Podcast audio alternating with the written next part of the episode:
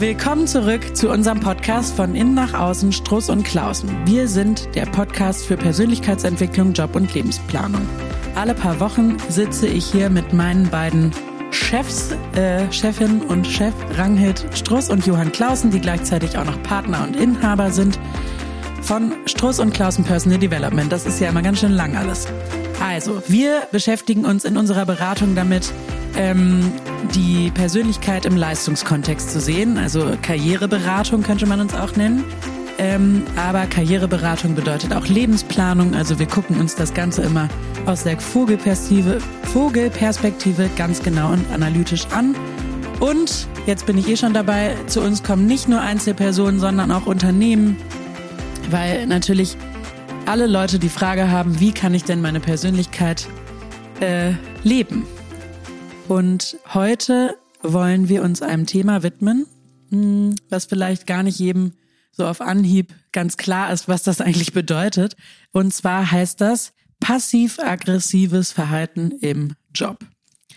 Und jetzt, ich darf einleitende Worte immer aus meiner persönlichen Brille äh, bringen. Ähm, mich triggert das total, wenn ich das Gefühl habe, ich werde kritisiert ähm, und irgendwie ist es aber gar nicht so deutlich. Also ich werde da so ein bisschen im Regen stehen gelassen und spüre eher so eine negative Schwingung. Irgendwie sind die Vibes komisch und die Stimmung ist irgendwie schlecht und ich spüre bleibt, das sehr. Ja, ich spüre das auch sehr. Und dann bleibt immer so wahnsinnig viel Interpretationsspielraum. Ich weiß ja gar nicht, wurde ich jetzt eigentlich wirklich kritisiert oder hat es vielleicht gar nichts mit mir zu tun und die andere Person hat einfach selber schlechte Laune oder irgendwie andere Themen.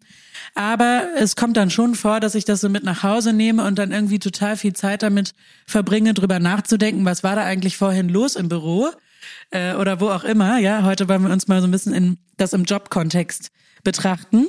Und ähm, liebe Ranghild, unsere regelmäßigen Hörerinnen und Hörer wissen, dass ich immer meine erste Frage an dich richte. Aber heute hat das nicht so sehr was mit unserer noch sehr jungen Podcast-Tradition zu tun. Es ähm, liegt heute daran, dass du einer der wenigen Menschen bist in meinem Leben, die ich gar nicht passiv-aggressiv wahrnehme. Das geht. ah, jetzt muss ich aber sehr auf meine Zunge beißen. Wenn du ähm, äh, irgendwie was auszusetzen hast, dann kommt das immer total direkt rausgefeuert. Aktiv, äh, damit kann natürlich aggressiv. auch aktiv aggressiv. damit kann natürlich auch nicht jeder gut umgehen. Ich persönlich ähm, finde das aber viel besser, auch wenn es natürlich nie schön ist, kritisiert zu werden. Aber dann weiß ich wenigstens, dass ich kritisiert wurde und dann kann ich irgendwie mir überlegen, stimme ich dem zu oder was mache ich jetzt damit? Also es bleibt kein Spielraum, irgendwie sich ewig Gedanken zu machen. So, also Rangit, jetzt bist du dran. äh, was ist passive, passiv-aggressives Verhalten? Also was du gerade schon gesagt hast, ist, und ähm, da, dem würde ich auch zustimmen, dass ich wahrscheinlich eine Person bin, die schon in der Lage ist, ihren Unmut erstmal direkt zu äußern. Also sagen wir mal, man will irgendwas ändern oder findet irgendwas doof. Also vielleicht eine Grenze wurde überschritten oder man möchte nicht zu einem Präsentationstermin gehen oder jemand hat gefühlt zu viel Zugriff auf die eigenen Ressourcen, weil die Vorgesetzte einen irgendwie bittet, noch abends zu arbeiten. Oder ähm, ja, man hat irgendeine Art von Ärger, Frust, Unmut, Unwohlsein. Dann kann man darauf ja auf zwei verschiedene Art und Weisen reagieren, nämlich entweder man macht es sehr klar und deutlich, geht in die klare Kommunikation und bedient sich einer inneren Veränderungsenergie. Oder man äußert diesen Unmut indirekt. Also das ist sozusagen die indirekte Wut, indem man vielleicht äh, sich unwissend stellt oder mauert oder äh, einfach sich verweigert oder so. Und das ist dann passive Aggression, also nicht die direkt ausgelebte, sondern auf Umwegen den Unmut zu bekunden. Genau, und im Kern geht es ja immer um Abgrenzung. Also was dieserjenige oder diejenige nicht so beherrscht vielleicht, wie es ihm oder dem Umfeld gut täte, ist, dass es eigentlich so ist, dass jemand den Raum betritt oder etwas von einem verlangt oder fordert oder möchte, was derjenige entweder nicht möchte oder von sich denkt, er könnte es nicht oder oder oder. Auf jeden Fall fühlt er sich davon eigentlich überfordert und das kann eben nicht direkt äh, geäußert werden. Und deswegen muss an sich eine Barriere oder eine Grenze ge, ge, aufgebaut werden, die nicht konfrontativ, direkt, aggressiv, offensiv ist, sondern eben eher passiv dahingestellt wird.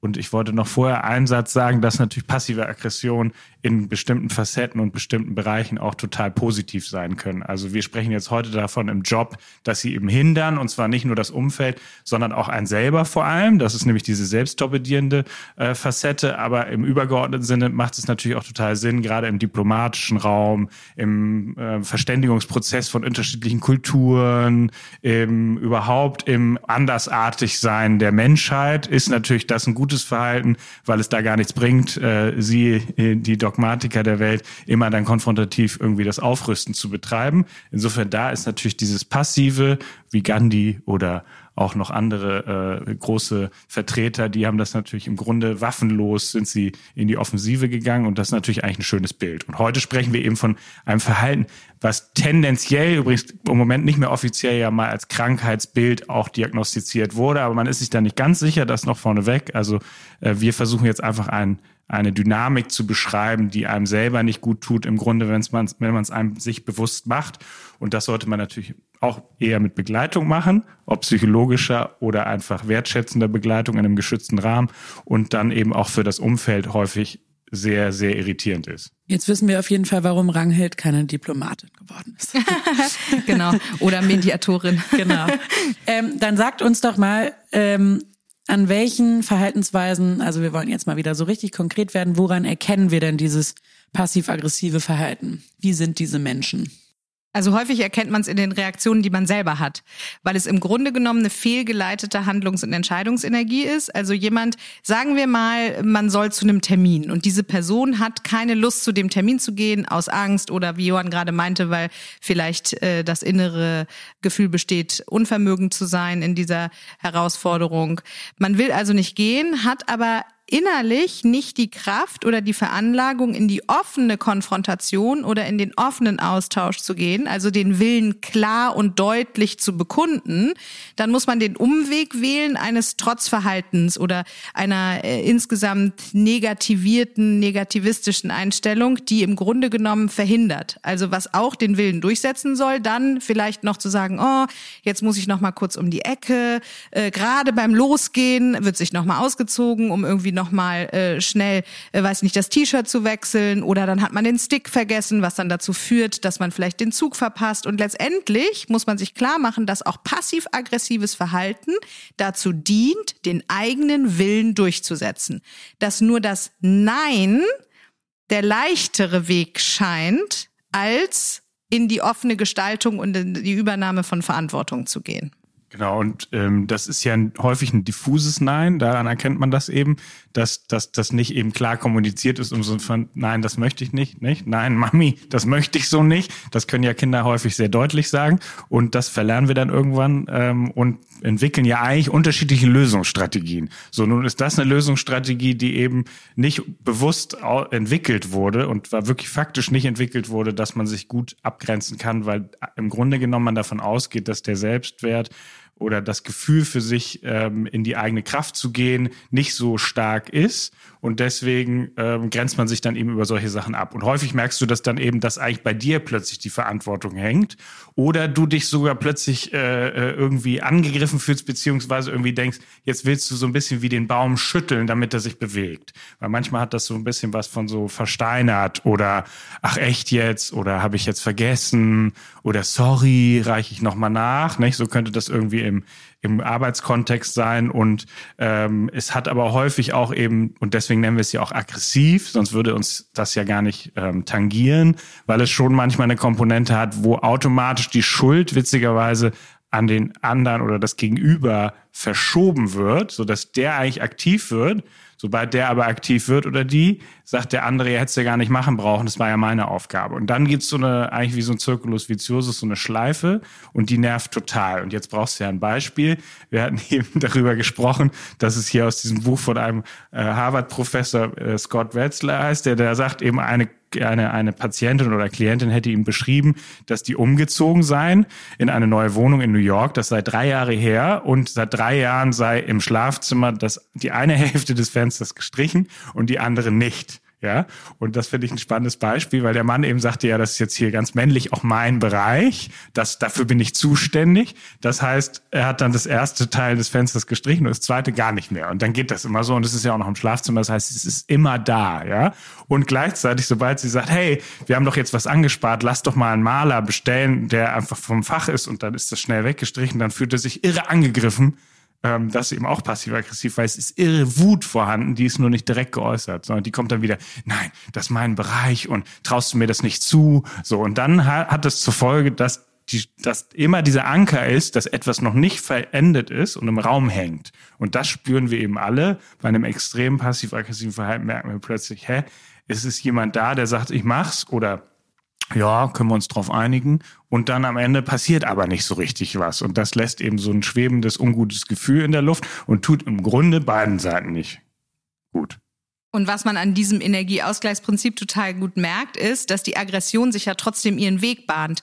Also nur weil sozusagen das Mauern oder Verschieben oder Aufschieben oder sich dummstellen oder äh, vielleicht auch mangelnde Leistung zu erbringen oder Schweigen oder Ignorieren, was auch immer für verschiedene Formen passive Aggressivität hat, äh, die führt letztendlich dazu doch, dass sich jemand aufregt, nämlich der andere. Und das ist das, was wir äh, als diese umgeleitete Aggressionsenergie äh, verstehen, weil äh, letztendlich findet sie ihren Ausdruck und dann ist sozusagen das der Moment, in dem der passiv-aggressive Mensch im Grunde genommen ja erreicht hat, was er wollte, nämlich dass Unmut geäußert wird, nur eben über Bande gespielt. Und im Arbeitskontext kann das natürlich auch sehr schmerzhaft sein, wenn man zum Beispiel eine Vorgesetzte hat, die äh, quasi jede Frage zu überhören scheint oder einfach gar nicht reagiert, wenn im Meeting eine Aussage ähm, getroffen wird. Und man also so das Gefühl hat, hä, man kriegt sie nicht zu greifen, sie zeigt sich nicht, sie hat keine Position, sie ignoriert mich. Und dann steigt die Wut in einem selbst auf. Und daran erkennt man dann in sich ganz gut, dass der andere passiv-aggressiv ist. Also wenn man so ein Gefühl von, ich will jetzt pushen oder ich will noch mehr machen oder ich will konfrontieren oder so ein Eselgefühl beim anderen hat, den man zieht und zerrt und es bewegt sich aber nicht, dann ist das meist ein recht guter Hinweis darauf, dass sich jemand passiv-aggressiv verhält. Dieses Beispiel äh, mit der Chefin, die einfach äh, Fragen ignoriert, finde ich super. Ich glaube, das kommt gar nicht so selten vor. Krankheit. Was macht man denn dann? Nicht ich. Wir das haben, haben wir ja schon eingangs In dieser abgeklärt. Folge haben wir das ja ganz toll vorher geklärt. Aber du kannst dich ja in diese Chefin vielleicht hineinfühlen oder hineindenken. Was, was kann denn die Person, äh, die damit eigentlich gar nichts zu tun hat, wo jetzt die Wut über Bande in ihr aufsteigt, was macht die denn dann? Das, das Spannende ist jetzt, es wäre ja gar nicht so schlimm, wenn die nicht immer antwortet, wenn klar wäre, wie viel Verantwortung und Selbstständigkeit meinetwegen bei der Mitarbeiterin ähm, liegt. So häufig zeigt sich das perfide am passiv-aggressiven Verhalten, wenn man davon spricht, dass es eben also wirklich wehtut oder schlecht ist, dass am Ende dann genörgelt wird. So, also man würde sich vorstellen, ein Projekt läuft, es gibt nie eine Rückmeldung zu dem Verlauf des, also im Prozess und am Ende wird aber quasi dann jedes Chart oder was auch immer ähm, ähm, bemängelt. Dann ist das eigentlich das perfide, weil weil dann sozusagen ja ein Prozess im Gange ist, wo sich eigentlich nicht dran beteiligt wurde und dann nachher doch recht deutlich klar gemacht wird, dass es eigentlich so doch nicht ähm, laufen sollte. Und das gibt's ja auch bei Teamchats, es gibt's auch so bei so schönen Sachen wie Familienzusammenkünften, wo vielleicht alle offiziell angesprochen werden und dann am Ende, der sich nie beteiligt hat oder die sagt dann plötzlich, also ich hätte es mir aber anders gewünscht. Und das ist auch immer so ein Running Gag, weil dann könnte man natürlich einerseits sagen, ja gut, dann hättest du dich ja äußern können. Ne? Also man wird quasi selber so ein bisschen aggressiv und dann ist man nachher der Unlockere. Ja, und dann würde, würde die ne? Person Charlene, wahrscheinlich noch sagen, äh, ich wurde aber nicht gefragt oder sowas ja. und dann genau. noch so ein bisschen beleidigt, hab ich, hab ich dass ihr hättet mich ja mal am Anfang anschreiben können, äh, wie der Geburtstagskalender aussehen soll. ich das auch gar nicht. Also es geht total viel um Verantwortung. Ne? So, äh, das merkt man ja an diesem Beispiel gut, wenn man sich darüber aufregt, dass der andere seinen Anteil der Verantwortung nicht übernimmt. Das ist immer so ein ganz klassisches Hin äh, ein ganz klassischer Hinweis dafür, dass passiv-aggressiv gehandelt wird. Und jetzt hast du ja gefragt, was macht man denn dann? Ne? Natürlicherweise fügt sich das häufig so zusammen, dass wenn dieses Machtvakuum oder dieses Verantwortungsvakuum entsteht, dass der aktiv äh, agierende in dem Fall, wie du ja gesagt hast, wäre ich das zum Beispiel, der wird aktiver und aktiver und aktiver. Der pusht und sagt, Mensch, jetzt machen wir doch mal das und jetzt habe ich noch eine Lösung, jetzt versuche ich es nochmal von der anderen Seite und so weiter. Und nach dem Energieausgleichsprinzip führt das dazu, dass der passiv-aggressive immer lähmer werden darf und sich immer mehr in dieser Komfortzone von, und das ist eben häufig auch die Haltung, die die einnehmen, äh, zurechtfinden darf von, ja, die anderen verstehen mich einfach nicht, äh, irgendwie, ähm, ich fühle mich benachteiligt, das Leben ist irgendwie schlecht zu mir, ja, äh, irgendwie werde ich dauernd vergessen.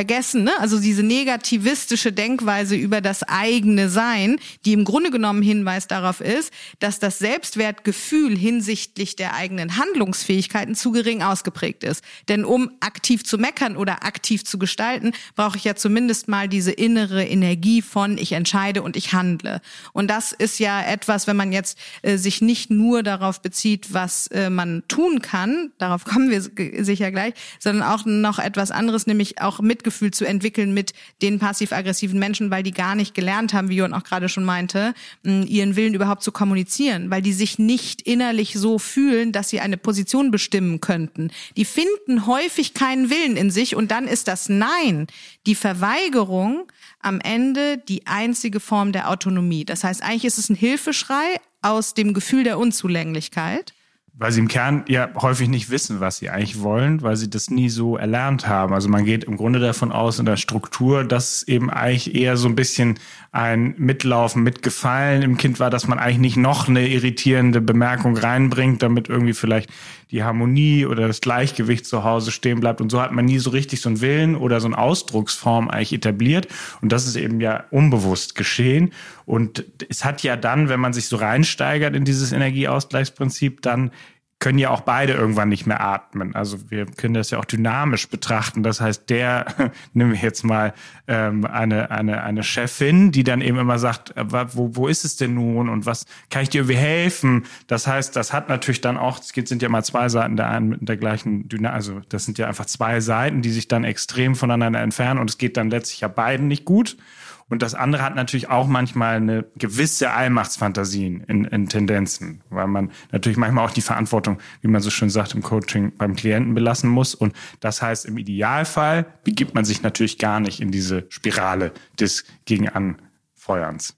Dazu habe ich noch mal eine Frage. Ähm, es klingt jetzt so ein bisschen so, als würde es entweder wir haben sie ja mal so genannt, äh, aktiv aggressive Menschen geben ähm, oder passiv-aggressive Menschen. Kann es nicht auch sein, dass man in bestimmten Lebenssituationen passiv-aggressiv ist und in anderen nicht?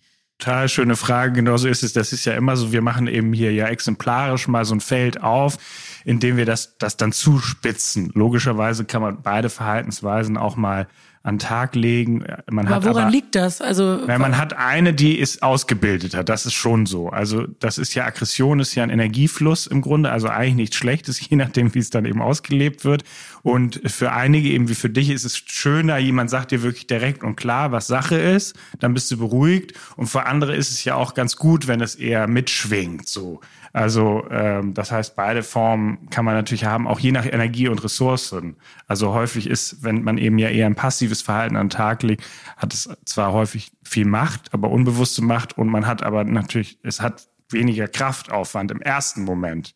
Nach hinten raus kann das Problem ja total verschoben werden und kommt eigentlich wie der berühmte Boomerang sowas von auf einen zurück, dass man es gar nicht mehr abwenden kann. Aber gibt es und was wir ja. auch kennen, ist ja verschiedenes Selbstwertgefühl in verschiedenen Lebensbereichen. Also vielleicht traue ich mir beruflich total viel zu und bin deshalb aktiv und in meinem Identitätsverständnis bin ich jemand, der erfolgreich ist, der Sachen umsetzen kann, entscheiden kann, Verantwortung übernehmen kann. Dann habe ich da natürlich nicht das Problem des Mauerns oder der Doppelbotschaften oder vielleicht des Pseudohumors oder des Lästerns oder wie auch immer. Es gibt ja ganz unterschiedliche Ausdrucksformen von passiver Aggression. Depression. Ähm, und dann bin ich vielleicht in einem anderen Bereich, wie äh, ich bin mit einer Freundin äh, zum Sport verabredet und eigentlich ähm, habe ich aber keine Lust und traue mich da aber nicht vielleicht direkt zu äußern, du, ich habe einfach keinen Bock mit dir zum Sport zu gehen, sondern fange dann vielleicht an, Ausreden zu wählen oder in letzter Sekunde abzusagen oder mich gar nicht mehr zu melden auf eine Anfrage oder so. Deshalb ist das natürlich so, dass in verschiedenen Lebensbereichen auch verschiedenes Verhalten an den Tag gelegt werden kann. Und wie Johann äh, ja gerade schon meint, das sind Polaritäten, aber letztendlich letztendlich sind sie Ausdruck des Ähnlichen, nämlich zu versuchen, einen Willen durchzusetzen. Hat es nicht auch ein bisschen was mit Bindungssicherheit zu tun? Weil ich also ich, äh, ist total, jetzt nur so eine, nur ein total. Gefühl. Also weil wir ja mit Wenn Abgrenzung ich sicher bin in der Beziehung, kann ich vielleicht direkter Genau, also es hat ja was immer mit äußern. eben, wie kann ich meinen eigenen Bereich im Grunde sichern, beziehungsweise auch in Bindung treten, also sowohl in Abhängigkeits- und Unabhängigkeitsgefühle gehen. Und beides ist in jeder Beziehung ja immer da. Das heißt, beide Extreme sind dafür nicht besonders gut. Weil jemand, der natürlich immer nur auf den Tisch trampelt ähm, und sagt, wie er, wie er es haben will, kann natürlich genauso äh, konfrontativ und äh, also kann genauso wenig differenziert sein wie jemand, der immer alles wie so ein Lotusperleffekt ab, nicht, an sich abtropfen lässt. Und dieses Bindungsthema ist auch dahingehend interessant, weil man davon ausgeht, dass innerhalb der Phase, in der man in die Autonomie gehen möchte als Kind, sich ja diese Willensbildung und die Willensformulierung auch ausbildet. Also um überhaupt sagen zu können, was ich möchte, mich adäquat abgrenzen zu können, um überhaupt das Risiko eingehen zu können, in eine Konfrontation zu gehen, sprich für sich selbst einzustehen, muss ich meine Bedürfnisse kennen und ich muss aber auch gelernt haben, dass das okay ist, dass ich sagen darf, was ich will und was ich nicht will. Und ähm, bei Kindern, bei denen das eben geringer ausgeprägt ist, führt es oft, oftmals auch dazu, dass die Willensbekundung oder die eigene Positionsbestimmung dann schwieriger wird. Also weil die nämlich durch dieses mangelnde Autonomieverständnis und auch die Verteidigung der autonomen Grenzen immer das Gefühl haben, dass andere vielleicht zu viel Zugriff auf ihre eigenen Ressourcen haben. Und das ist zum Beispiel klassisch was, was sich im Arbeitskontext dann perpetuiert, ne? dass dieses Gefühl von, ah, jemand anders will was von mir und beansprucht meine Ressourcen, obwohl ich gar keinen Bock drauf habe. Da hat sich ja dann irgendwann auch mal dieser Begriff der so berühmten Helikoptermutter eingeschleust. Und das ist natürlich jetzt nur eine Metapher und das müsste auch nicht immer die Mutter sein oder so. Aber es ist natürlich jemand, der dann irgendwann einspringt oder reinspringt, gefühlt in ein Machtvakuum, aber dadurch natürlich auch ganz schön viel steuern und kontrollieren will. Und das ist auch was Unbewusstes. So steht man ja morgens nicht auf, aber das ist letztlich natürlich auch unser bisschen gesellschaftlicher Kontrollwahn, muss man sagen. Und das passiv-aggressive Verhalten, da gibt es auch so ein paar Theorien ja dazu, dass das mit dem Ocean Big Five geht man eher davon aus, dass jemand einen höheren Neurotizismuswert hat und auch weniger gewissenhaft ist. So, jetzt muss ich als Interviewerin hier aber einschreiten. Ocean Big Five und Neurotizismuswerte, das sind Begriffe. Die musst du jetzt hier nochmal für unsere Hörer erklären, bitte. Ja, also das sind ja sozusagen ein, ein, ein Modell im Ocean im Sinne von, ähm, also das hat quasi ist auf fünf Ebenen ein psychologisches ein Verfahren, was eben eine bestimmte Art misst, wie ein Mensch sich sozusagen verhält, wenn man so will. Und das äh, versucht eben, da gibt's eben die klassische Ebene zwischen Extraversion und Introversion und eben die fünfte Ebene, beziehungsweise die, die äh, man zum Beispiel im, im dem MBTI oder ähnlichen Verfahren noch nicht mit reingenommen hat im direkten, ist, sind diese Neurotizismuswerte. Da könnte man auch sagen, ist jemand eher emotional stabil oder ist eher bisschen sensibler fürs Umfeld und ähm, da ist das eine nicht gut oder das andere, sondern also wenn jemand eben zu stabil ist, so könnte man es hier auch sagen, dann könnte eben ja auch alles ein bisschen abperlen und wenn jemand zu sensibel ist, könnte es auch dazu führen, dass man eben natürlich alles persönlich nimmt. Aber das ist jetzt eine extrem schnelle Variante davon. Es ist nur klar, wenn jemand sensibler ist, logischerweise, dann verspürt er manchmal vielleicht die Sorge, dass er eine bestimmte Aufgabe, wir waren ja bei der Karriere gestartet, nicht durchführen kann, gerade wenn sie neu ist. Und dann kann eines als Anforderung erlebt werden, sobald nur jemand fragt, hast du Lust mitzumachen? Und dann geht die Kette so ein bisschen los, weil vielleicht sagt er einerseits oder sie, ja, habe ich Lust? Und dann merkt er irgendwie, uh, habe ich ja noch nie gemacht, dann frage ich lieber gar nicht mehr nach. Dann kommt man irgendwann eine Woche später und sagt, hm, ähm, was hast du denn gemacht? Ja, nee, ich habe das hier so und so und dann wird das Vielleicht erledigt es sich von alleine, ein bisschen aussitzen. Genau, aber es ist, also wenn es nicht extrem ist, der Scott Wetzler geht davon aus, dass es in einer ganz extremen Form kann es total bösartig sein, ähm, weil es einfach immer Verhinderung ist. Es ist für beide Seiten immer Verhinderung. Keiner soll in die unbest also eigentlich in die unabhängige Beziehungsfreiheit gehen. Und das ist natürlich ein bisschen doof. Bei, bei so einem Fall wäre es jetzt, dass die Hoffnung ja ist, dass man eigentlich mitmachen kann, ähm, gleichzeitig aber vielleicht seiner eigenen Leistung oder seiner eigenen Kompetenz sich nicht sicher genug ist. So typische Sätze sind ja dann auch manchmal so, warum regst du dich so auf? Oder ach, ist jetzt auch egal. Oder du verstehst mich sowieso nicht. Oder nur und, ein Blick und ein Geräusch, ne? Genau, und das macht den anderen Part dann eben noch äh, aufgeregter sozusagen. Und ähm, nochmal zurück auf dieses Thema, wie reagiert man dann? Also es ist wahrscheinlich, dass man eben mehr in die Verantwortung geht und sich mehr überschlägt und mehr macht und Lösungen sucht und so weiter. Aber so steigt man aus dem System nicht aus. Und deshalb ist es total wichtig, sich klarzumachen, wenn jemand diese Art des passiv-aggressiven Verhaltens an den Tag legt, dass man das als allererstes spiegelt. Also, dass man das nicht zu sich nimmt im Sinne der Verantwortung und einfach noch aktiver wird oder wütend wird oder schreit oder irgendwas, sondern dass man ganz klar sagt, pass mal auf, so wirkt dein Verhalten. Okay, stopp. Jetzt brauchen wir ein gutes Beispiel, wo wir das mal dran abarbeiten. Wir nehmen nochmal Ranghels äh, Johanns Beispiel der der in Anführungszeichen Helikoptermutter, die wir nicht so nennen wollen. Aber das finde ich ist ein schönes Beispiel, wenn man zum Beispiel dann irgendwie hört, oh, es wäre irgendwie schon schön gewesen, wenn ihr ähm, weiß ich nicht, zu meinem Geburtstag äh, gekommen wärt, aber ist ja jetzt auch egal.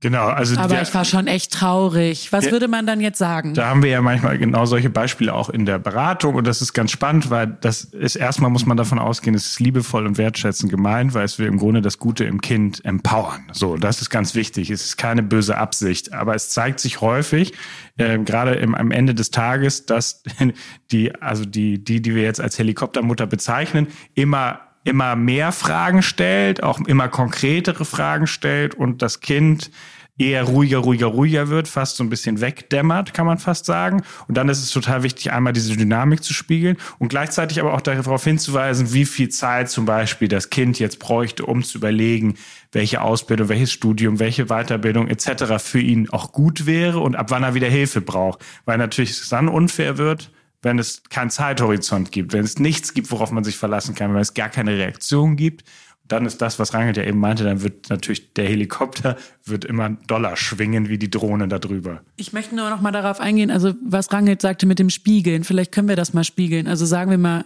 äh, in, im, im Erwachsenenalter ist ja auch ganz egal, wer das jetzt ist. Ähm, in einer Beziehung sagt jemand, Mann, das ist irgendwie so schade und du hast dich gar nicht gemeldet und ich hätte mich schon gefreut und ich war echt traurig, aber nicht so schlimm und dann irgendwie ein bisschen komisch gucken und die andere Person so ein bisschen im Regen stehen lassen mit einem komischen Gefühl. Wie spiegel ich das denn?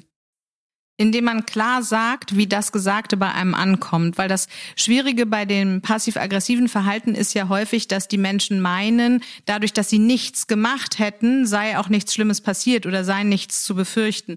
Und das zu spiegeln, dass es einen Effekt hat. Also ich fühle mich nicht gut, wenn du mir das sagst, weil ich mich emotional erpresst fühle. Ich fühle mich unter Druck gesetzt. Ich habe das Gefühl, du möchtest mir ein schlechtes Gewissen machen. Bitte sag mir offen und ehrlich, was du von mir möchtest. Oder zum Beispiel eine Freundin kommt immer zu spät geht und man regt sich jedes Mal auf, dann wäre es vielleicht gut, wenn man irgendwann sagt, du, dadurch, dass du immer zu spät kommst und mir das ein ungutes Gefühl gibt, werde ich mich nur noch mit dir treffen, indem ich dich besuche, weil ich dann selber entscheiden kann, wann ich komme und wann ich gehe. Da kommt jetzt in mir aber ein Gefühl auf, boah, das muss man sich erstmal trauen. Also das kann ich nur in einer sicheren Bindung. Genau, in, in, in sehr unguten Verhaltensweisen kann es dann eben dazu führen, dass man eben vielleicht auch wirklich sich von unguten Beziehungen trennt. Das darf man ja auch immer. Oh, das ist nämlich sehr eine, extrem. Genau, aber es ist eine große Gefahr. Im Arbeitskontext ist das ja manchmal nicht so leicht möglich, aber es ist wirklich eine große Gefahr, dass man dann, wenn man die Konfrontation und den Austausch sucht, vom passiv-aggressiven Menschen Besserungsbekundungen gegeben werden. Und dann äh, ist man wieder ein bisschen belebt und freut sich und denkt, oh, es geht weiter. Und dann perpetuiert sich das System aber, weil sich das Muster wieder einschleift, dass wieder nichts passiert, dass man sich wieder nur ärgert. Und dann ist manchmal deshalb eine Trennung besser und auch gar nicht so ein Extrem, ehrlich gesagt, weil das die einzige Möglichkeit im Ende sein kann, wie vielleicht der passiv-aggressive Mensch auf sich selbst überhaupt zurückgeworfen ist. Weil hier geht's ja im Sinne der Verantwortung um Konsequenz und die Konsequenz selber zu spüren. Und häufig ist das Muster so, dass der aktive Mensch ähm, diese Konsequenz dem passiven Menschen abnimmt. Und was ich auch noch total wichtig finde, das ist mir sehr wichtig am Ende noch zu sagen, das ist ja ein Muster, was letztendlich für den passiv-aggressiven Menschen sich auch nicht gut anfühlt auf Dauer. Weil natürlich es nicht schön ist, wenn sich in Beziehungen dauernd andere Leute über ihn oder sie aufregen. Von daher ist es für den passiv-aggressiven Menschen auch wichtig zu erkennen, es ist ein Abwehrmechanismus, es ist ein Handlungsmuster, es ist der Versuch, sich selber auszudrücken und den eigenen Willen durchzudrücken, beziehungsweise eigene Grenzen zu setzen. Und es wäre total schön, wenn sich Menschen, die sich davon angesprochen fühlen, auch ermutigt fühlen, vielleicht zu sagen, hey, ich habe Lust daran zu arbeiten, mein eigenes Selbstwertgefühl so aufzubessern, dass ich eine innere Positionsbestimmung vornehmen kann, dass ich besser fühlen kann, was ich möchte und was ich nicht möchte und dass ich vor allen Dingen den Mut entwickle, das auch auszudrücken. Denn letztendlich wird man sich über eine aktive Lebensgestaltung und über die aktive Übernahme von Verantwortung langfristig selber auch viel besser fühlen. Und die andere Seite darf sich natürlich fragen, wie kommt's, dass es mich auch so triggert? Ne? Das darf man sich natürlich auch fragen. Was hat es mit mir zu tun? Dazu haben wir auch mal eine Folge gemacht. Super. Ich glaube, wir kommen zum Schluss, oder? Gibt's noch irgendwas, was ihr loswerden wollt? Sonst Nein. kommt jetzt mein üblicher äh, Aufruf Von an mir auch unsere. nicht. Vielen Dank. Sonst kommt äh, mein üblicher Aufruf am Ende. Ähm, bitte schreibt uns entweder an von innen nach außen at struss und klausen.de oder eine Direct Message bei Instagram. Struss und Klausen heißen wir da. Und wir freuen uns auch über Bewertungen bei Apple Podcasts, jegliche Art von Kritik, positiv, negativ, Anregungen, Wünsche. Wir sind für alles offen. Bis zum nächsten Mal. Vielen Dank und auf Wiedersehen.